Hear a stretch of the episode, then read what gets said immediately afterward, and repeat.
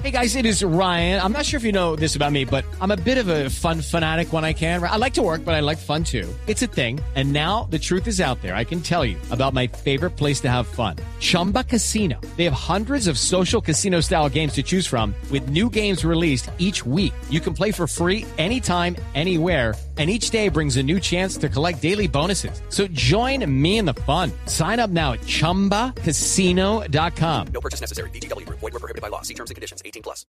Buenos días, magistrados y fuentes. Buenos días. Magistrado, la JEP que usted preside, es el magistrado Eduardo Cifuentes, ¿tiene algún sesgo contra Álvaro Uribe o contra su gobierno, como él dice? No tenemos ningún sesgo contra ningún colombiano o colombiana.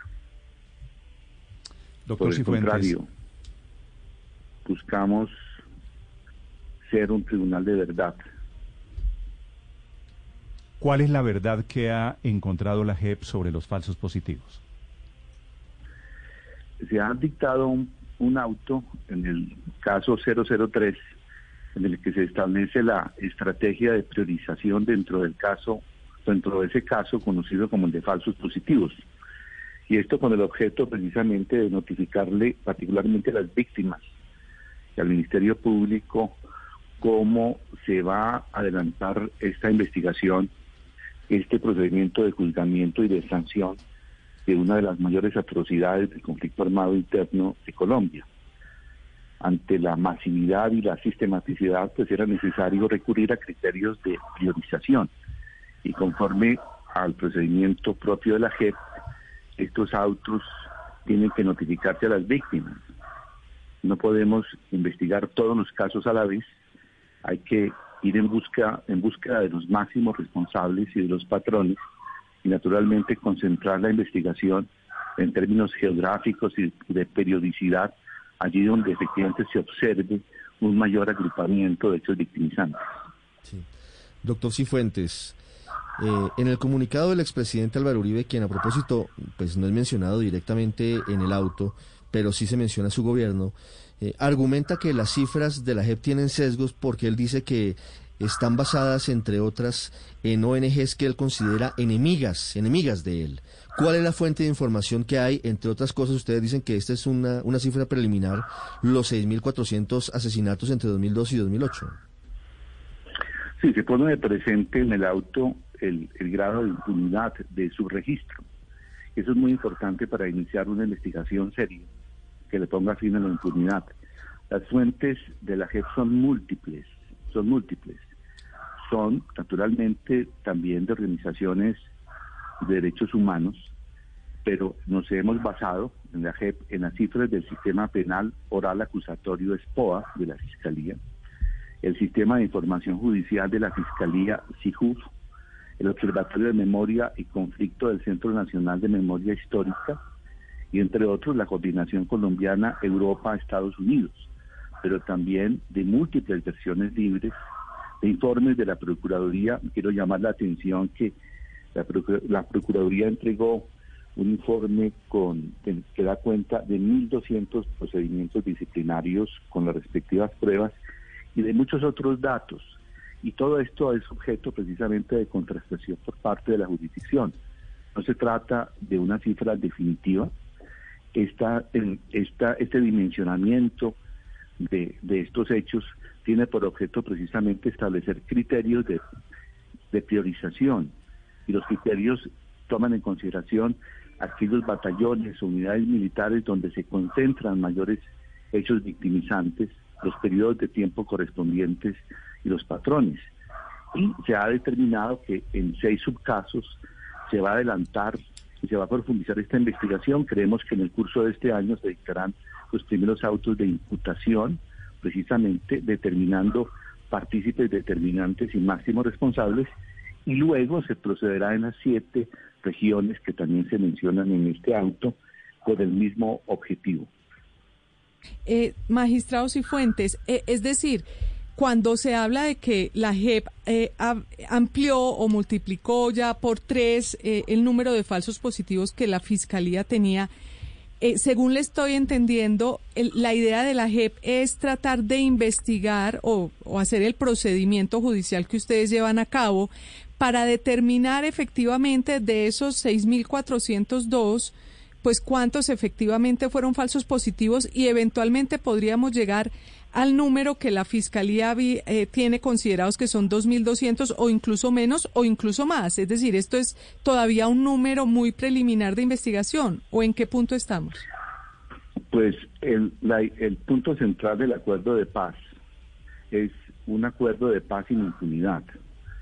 Y tenemos que identificar los máximos responsables de todos los falsos positivos. Y por consiguiente, si son, si la cifra definitiva son 6.402 o son 7.000 o son 5.000, lo importante en esta materia es identificar cuáles son los patrones y las modalidades, el modus operandi, las políticas que estuvieron detrás de esta masividad criminal y llegar a máximos responsables, tanto locales como nacionales, que tienen que dar cuenta y rendir cuenta precisamente de esta masividad.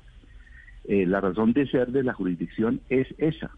Específicamente las normas y la jurisprudencia de la Corte Constitucional ha sido muy clara que el cometido es determinar máximos responsables de los hechos más representativos y graves cometidos en el conflicto armado interno. Por eso, la primera tarea de la jurisdicción es entrar a establecer cuáles cuáles son los límites, cuál es el contorno, los universos delictivos que tiene que, que tiene que ella ya sistemáticamente organizar y sistematizar y respecto a los cuales tiene que buscar patrones y determinar responsables. Doctor Cifuentes, aunque faltan todavía las imputaciones y llegar a, las sanciones, ya la JEP hoy puede determinar que, que los falsos positivos que se catalogan como muertes ilegítimamente presentadas como bajas en combate por agentes del Estado fueron sistemáticas y generalizadas?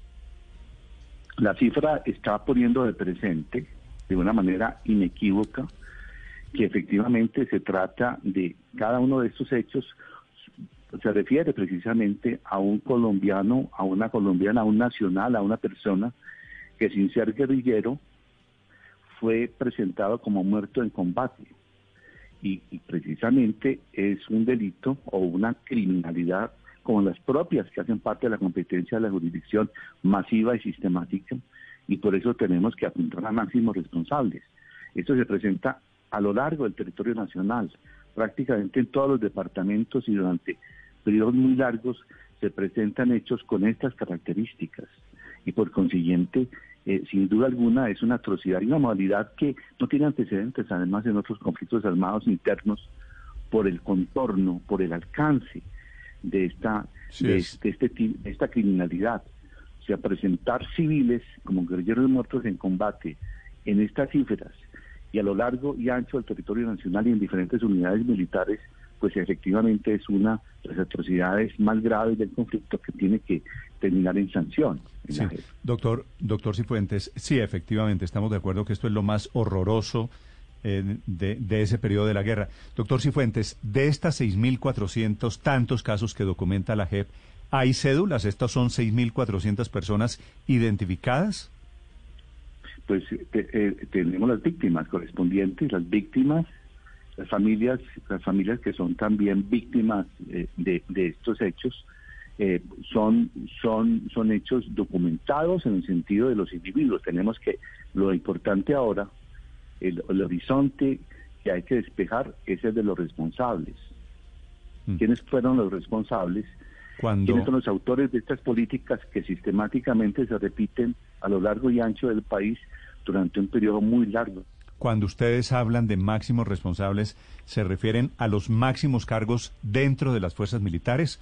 ¿Un general, por ejemplo? ¿O se refieren a los civiles que comandaban en ese momento el Ministerio de Defensa? Esto lo tiene que determinar la sala de reconocimiento. Son los, los que efectivamente tienen que responder por esas conductas porque idearon las políticas, porque en algunos casos las ejecutaron, porque en otros las consintieron. Aquí hay naturalmente actuaciones de diseño, de acción y omisión. Y por consiguiente son esos elementos que en su momento, pido que no nos anticipemos, tendrán que ser determinadas en el auto de imputaciones. Pero, pero los civiles tienen, pueden, tienen que responder ante la JEP también. si han sido, si han sido eh, terceros determinantes y partícipes que tienen participación efectiva en estos crímenes, pues todas estas personas tendrán que responder. Pero, pero tienen- máximos responsables. Pero, pero tendrían que sí, pero tendrían que aceptar voluntariamente entrar a la JEP, entre otras cosas porque así lo determina la ley. La JEP hoy no podría, tanto, por sí. ejemplo, citar a un ministro de Defensa y vincularlo a un caso porque si esa persona no ha aceptado estar allí, pues debe ser es investigada por la justicia Pero si el ministro de Defensa comandó la guerra, Claro, es pero decir, que- no es un, no claro, es un tercer. pe- pero, es que la- dejemos la que ley- el doctor no Ricardo, que el doctor Cifuentes, que es el que sabe, nos aclare esta duda, doctor Cifuentes. ¿Cuál es la duda? La duda es si los ministros civiles que comandaron el Ministerio de Defensa tendrían que responder también ante la JEP como máximos responsables. Los, los comparecientes forzosos, los que obligatoriamente tienen que comparecer son los excombatientes de las FARC y los miembros de fuerza pública. Eh, los demás son comparecientes voluntarios. Ya ellos pueden eh, eh, pueden mantenerse dentro de la jurisdicción ordinaria que es su juez natural, pero evidentemente pueden hacerlo. Pueden renunciar a eso y presentarse ante la Jurisdicción Especial para la Paz. La paz- JEP la la JEP JEP no tiene, la JEP no tiene jurisdicción respecto de, sino de los comparecientes forzosos y de los voluntarios que naturalmente se someten a ella. Sí, eh, paradójicamente el ministro de Defensa, que es el que da las órdenes, no es sujeto procesal en la JEP. Pues eh, eh, el- eh, así se, se determinó y ese fue precisamente uno de los Pero el puntos hecho de que no comparezcan, magistrados y fuentes, el hecho de que no comparezcan no quisiera decir, por ejemplo, que la JEP puede llegar a su conclusión en un, en un evento, puede llegar a la conclusión de que son responsables y podría manifestarse públicamente alrededor de esa responsabilidad sin tener que ellos comparecer. Y compulsar copias a la justicia ordinaria, por ejemplo, si llegase a demostrarse, Desde por ejemplo. luego. O sea, en estos casos no puede haber impunidad. Tienen que ser investigados, juzgados y sancionados. La impunidad respecto de en esta materia es muy grave para el Estado colombiano. Significa prácticamente, de manera automática, la asunción de competencias por parte de la Corte Penal Internacional. O sea, si la jurisdicción, si la JEP no investiga, juzga y sanciona, o si tratándose de un no compareciente forzoso, no lo hace la justicia ordinaria, se abre la vía de la Corte Penal Internacional. Sí. A hoy, doctor Cifuentes, la JEP tiene en sus planes llamar como testigo a Álvaro Uribe o a Juan Manuel Santos o a quienes fueron ministros de defensa de, de la época de los falsos positivos. No puedo anticipar ninguna determinación sobre particulares, es la resorte de la sala de reconocimiento. Gracias, doctor Cifuentes, por acompañarnos esta mañana.